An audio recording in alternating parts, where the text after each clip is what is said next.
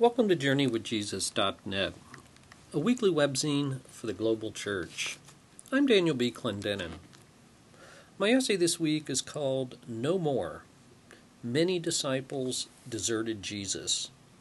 It's based upon the lectionary readings for Sunday, August 23, 2009. Sometime during my high school years, my father stopped attending church. He never explained why, and I never asked. To make matters worse, since my mother never learned how to drive, every Sunday my father still dropped us off and picked us up at our small town Presbyterian church in North Carolina. I still remember how awkward that felt as a teenager. Dad waiting at the curb for us in his car, seeing and being seen by our neighbors with whom he used to worship. Those of us submerged in our Christian subcultures, Bible studies, liturgies, denominational meetings, mission projects, youth groups, summer camps, Christian secondary schools and colleges. We Christians might raise our eyebrows about church dropouts, but that attitude risks self righteous sanctimony. In our enthusiasm to commend the gospel, we can often soften its hard edges, domesticate its subversive message, minimize its mystery, and repress uncomfortable questions.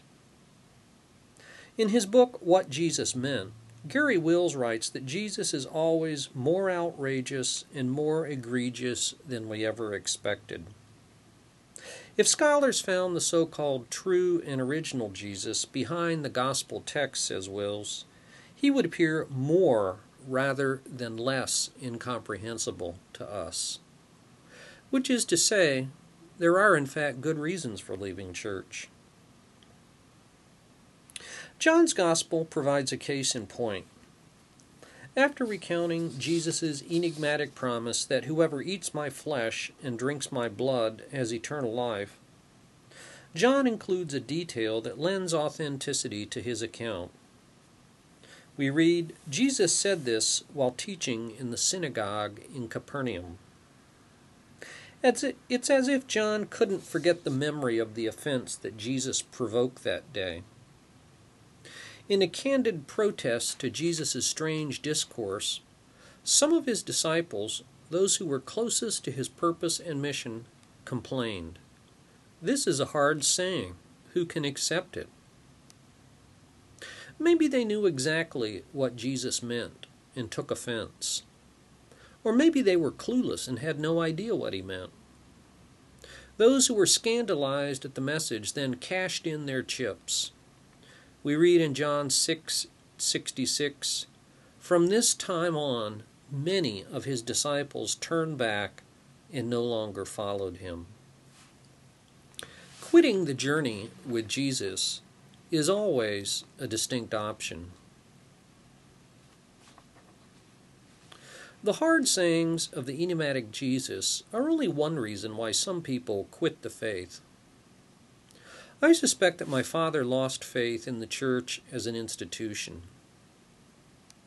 Others quit or never start in the first place because right wing conservatives contort the gospel into a Republican agenda, while radical liberals drain the good news of almost any specificity. Still others leave church because of boredom, legalistic pettiness, superficial platitudes, unanswered prayers, bitter disappointments, intellectual doubts, nagging questions, or traumas that crush the spirit. In her memoir, Leaving Church, 2006, Barbara Brown Taylor seems to have left church precisely in order to save her faith. In his emotionally volatile poem called The Collar, the pastor and poet George Herbert, 1593 1633, considered quitting faith in the ministry. Born to wealth and privilege, Herbert forsook a faculty post at Cambridge University in public service as a member of Parliament. In 1629, he became the rector at Bemerton, a small village near Salisbury. There he spent the rest of his very short life as a country cleric. One month before his 40th birthday, he, did, he died of tuberculosis. The title of Herbert's poem, The Collar, evokes the stiff clerical collar that he wore. He complains that it's choking the life out of him. He begins his tirade by pounding the church altar, called the board, on which he would have served the Eucharist, in screaming what many a pastor and believer has felt but dared not express No more, I quit. Listen to George Herbert's poem, The Collar. I struck the board and cried, No more. I will abroad. What? Shall I ever sigh and pine? My lines in life are free, free as the road, loose as the wind, as large as stone. Shall I be still in suit? Have I no harvest but a thorn to let me bleed and not restore what I've lost with cordial fruit? Sure there was wine before my sighs did dry it. There was corn before my tears did drown it. Is the year only lost to me? Have I no bays to crown it? No flowers, no garlands gay? All blasted, all wasted? Not so, my heart, but there is fruit, and thou hast hands. Recover all thy sigh blown age on double pleasures. Leave thy cold dispute of what is fit and not. Forsake thy cage, thy rope of sands, which petty thoughts have made, and made to thee good cable, to enforce and draw and be thy law, while thou didst wink and wouldst not see. Away, take heed, I will abroad. Call in thy death's head there, tie up thy fears. He that forbears to suit and serve his need deserves his load. But as I raved and grew more fierce and wild, at every word methoughts I heard one calling, Child. And I replied, My Lord. Herbert's poem is full of images of constraint against which he rebels. His clerical collar, cables, a cage, ropes, laws, and his stuffy suit. He chafes at the conformity imposed upon him. He dreams about a life free as the road, loose as the wind, as large as store. Why not flee? He grouses that his only reward from ministerial service is a harvest of thorns, and he wonders whether he's wasted his years. Did he miss out on life and ambition? He regrets the pleasures and privileges he forfeited. Maybe he should never have left Cambridge and London for Bemerton. But in the end, Herbert comes full circle. He concludes that the real ropes, cages, and cables that bind him are not the gospel or ministerial service, but his own petty thoughts in fact, the more fierce and wild he raved, the more in his heart of hearts he heard one calling, Child. And so the poem ends with a robust recommitment of faith to my Lord. Some interpreters detect a note of self pity in Herbert's poem, or even deliberate exaggeration for rhetorical effect. I like to read his poem at face value as a refreshingly candid expression of the deeply human questions that normal people ask on the journey with Jesus. Authentic spirituality includes rather than excludes whatever is bothering you most. In his interior dialogue with himself, I imagine George Herbert weighing the words of Jesus from John's Gospel in John 6:67. Do you want to leave too? We don't need to solve every problem or answer every question to stay in the faith. We can let the hard sayings of Jesus stand without softening them, or perhaps even understanding them. We can acknowledge with John Calvin that the church swarms with many faults, and yet still be, as the Benedictine nun Joan Chittister put it, a loyal member of a dysfunctional family. Trusting in God's providential call upon our lives, we can follow George Herbert's advice to leave thy cold dispute of what is fit and not. The two psalmists for this week remind us God is close to the brokenhearted and saves those who are crushed in spirit. And that what we need most of all is to keep our quote hearts on pilgrimage. Psalm 84 verse 5. Contemplate Peter's words in John 6 68. Lord, to whom shall we go? You have the words of eternal life. Consider the words of Erasmus. I will put up with this church until it becomes a better church, and it must put up with me until I become a better Christian. And for further reading, see Philip Yancey, Church, Why Bother, 1998, Soul Survivor, How My Faith Survived the Church, 2001, Garry Wills, Why I Am a Catholic, 2002, and Barbara Brown Taylor, Leaving Church, a memoir of faith from the year 2006.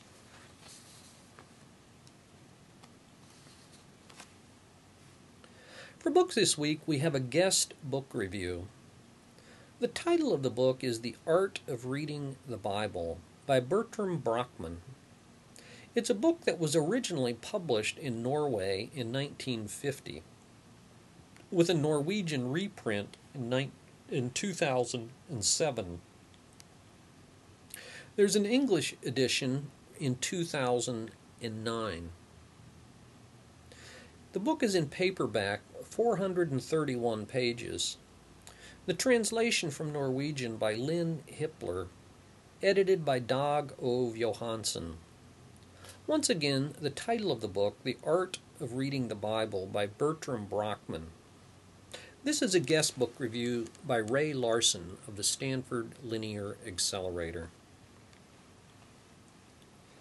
Last month I celebrated my 75th birthday, and yesterday, exactly a month later, I finished reading The Art of Reading the Bible by B.D. Brochmann, written in 1947 and published in Norway in 1950, and now in 2009 translated into English.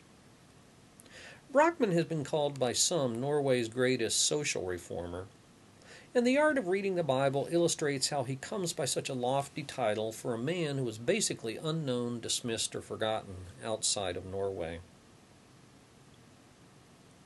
While I was being brought into the world in a tidy hospital in Viking, Alberta, Canada during the Great Depression, Former Member of Parliament B.D. Brochmann was raising a strong voice of protest against the social upheaval in Europe, and in particular the fate of Norway as a pawn in the gigantic power struggle between communism under Lenin, fascism under Hitler and Mussolini, and capitalist democracy under the Western powers, led principally by England and the United States. But what made Brochmann unique was that he was no ordinary talking head politician.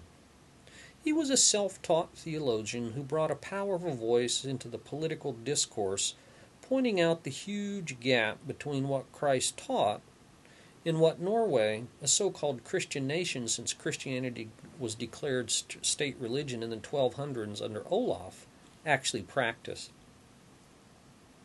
His sternest words were for the church and state long robes who ruled the nation and even though his father was a very prominent Lutheran minister who wrote extensively on biblical themes, he claimed that his father too did not see quite the enormity of, quote, the light that illuminated the entire universe, end quote, that he himself had been privileged to see. Brochmann permitted himself to be elected to Parliament, even though he never ran a campaign.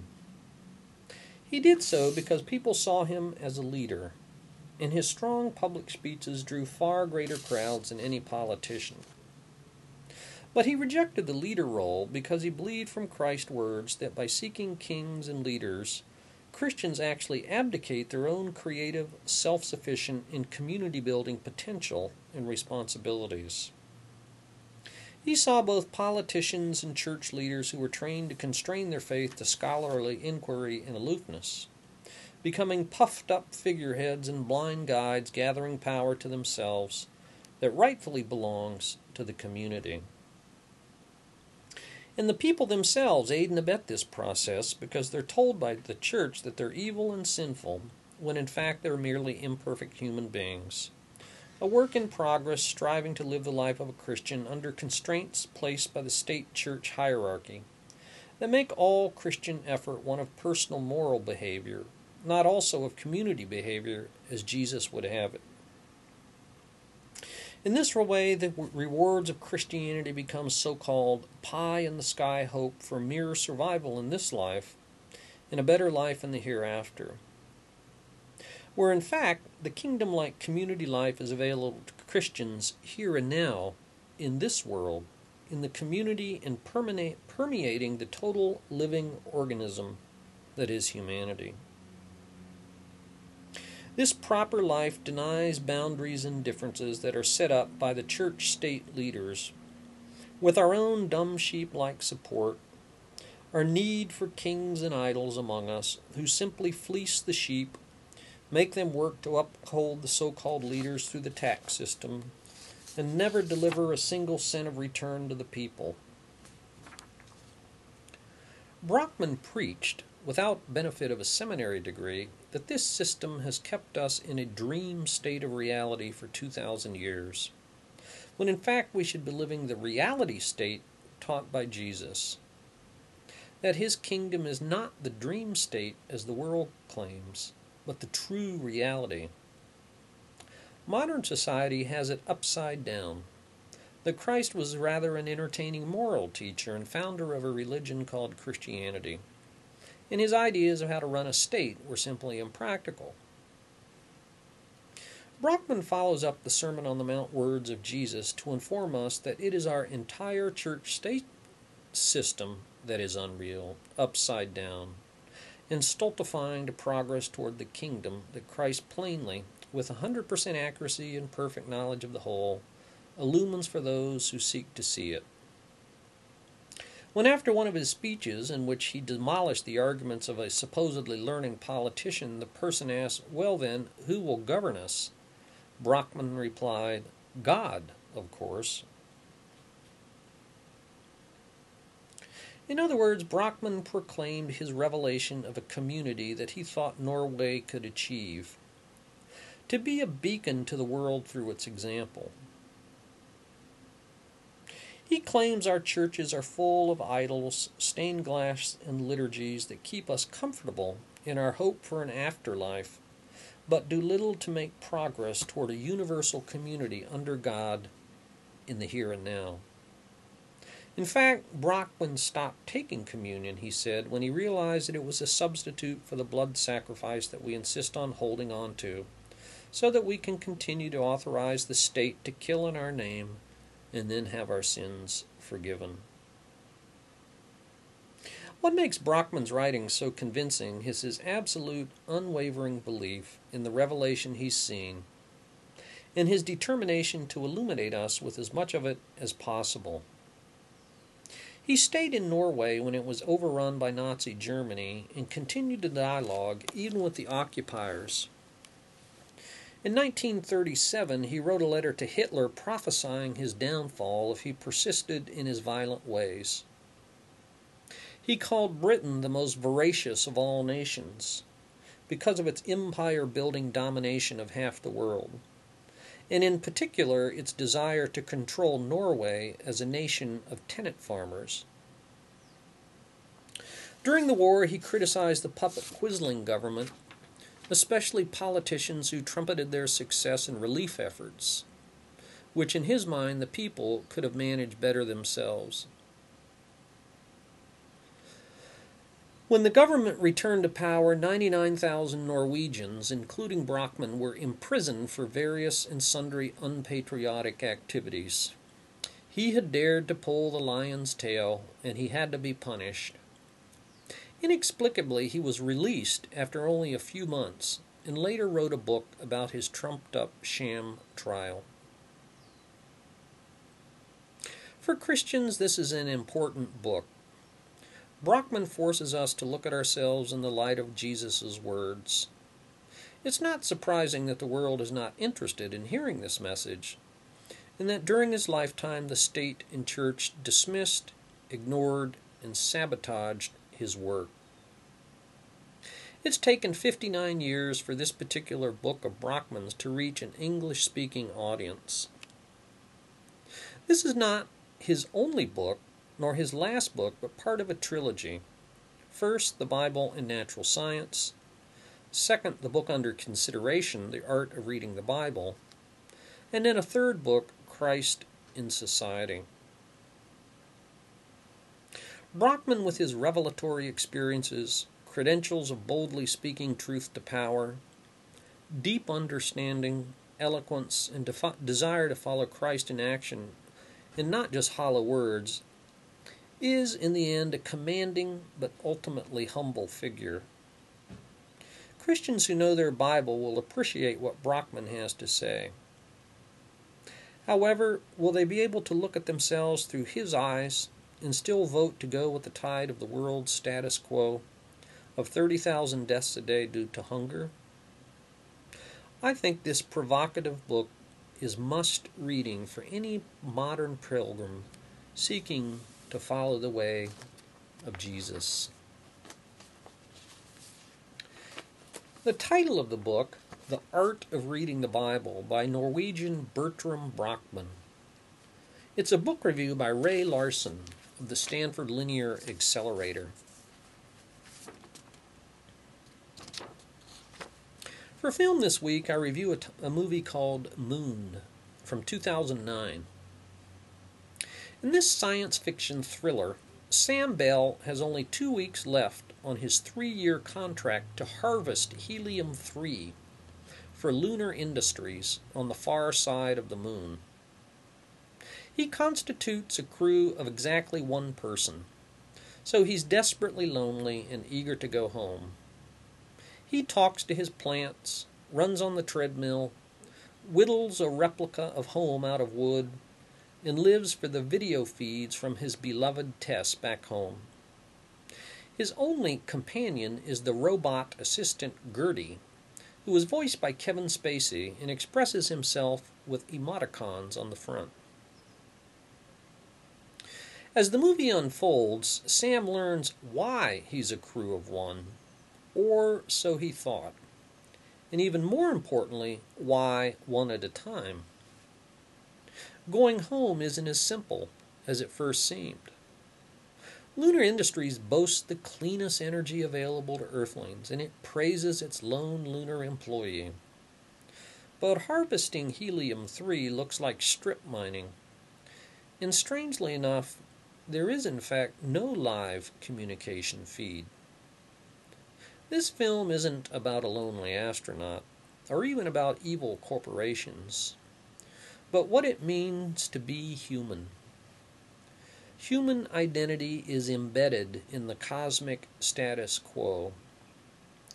Or, as Sam says, we're people, not computerized programs. Or at least that's what he wished. The title of the film is Moon from 2009. And finally, for poetry this week, we've posted a poem by W.H. Auden, who lived from 1911 to 2004. It's a very short poem. It's called Epitaph on a Tyrant. Perfection of a kind was what he was after and the poetry he invented was easy to understand. He knew human folly like the back of his hand, and was greatly interested in armies and fleets. When he laughed, respectable senators burst with laughter, and when he cried, The little children died in the streets. Epitaph on a Tyrant by W. H. Auden. Thank you for joining us at JourneyWithJesus.net for Sunday, August 23rd, 2009. I'm Daniel B. Clendenin.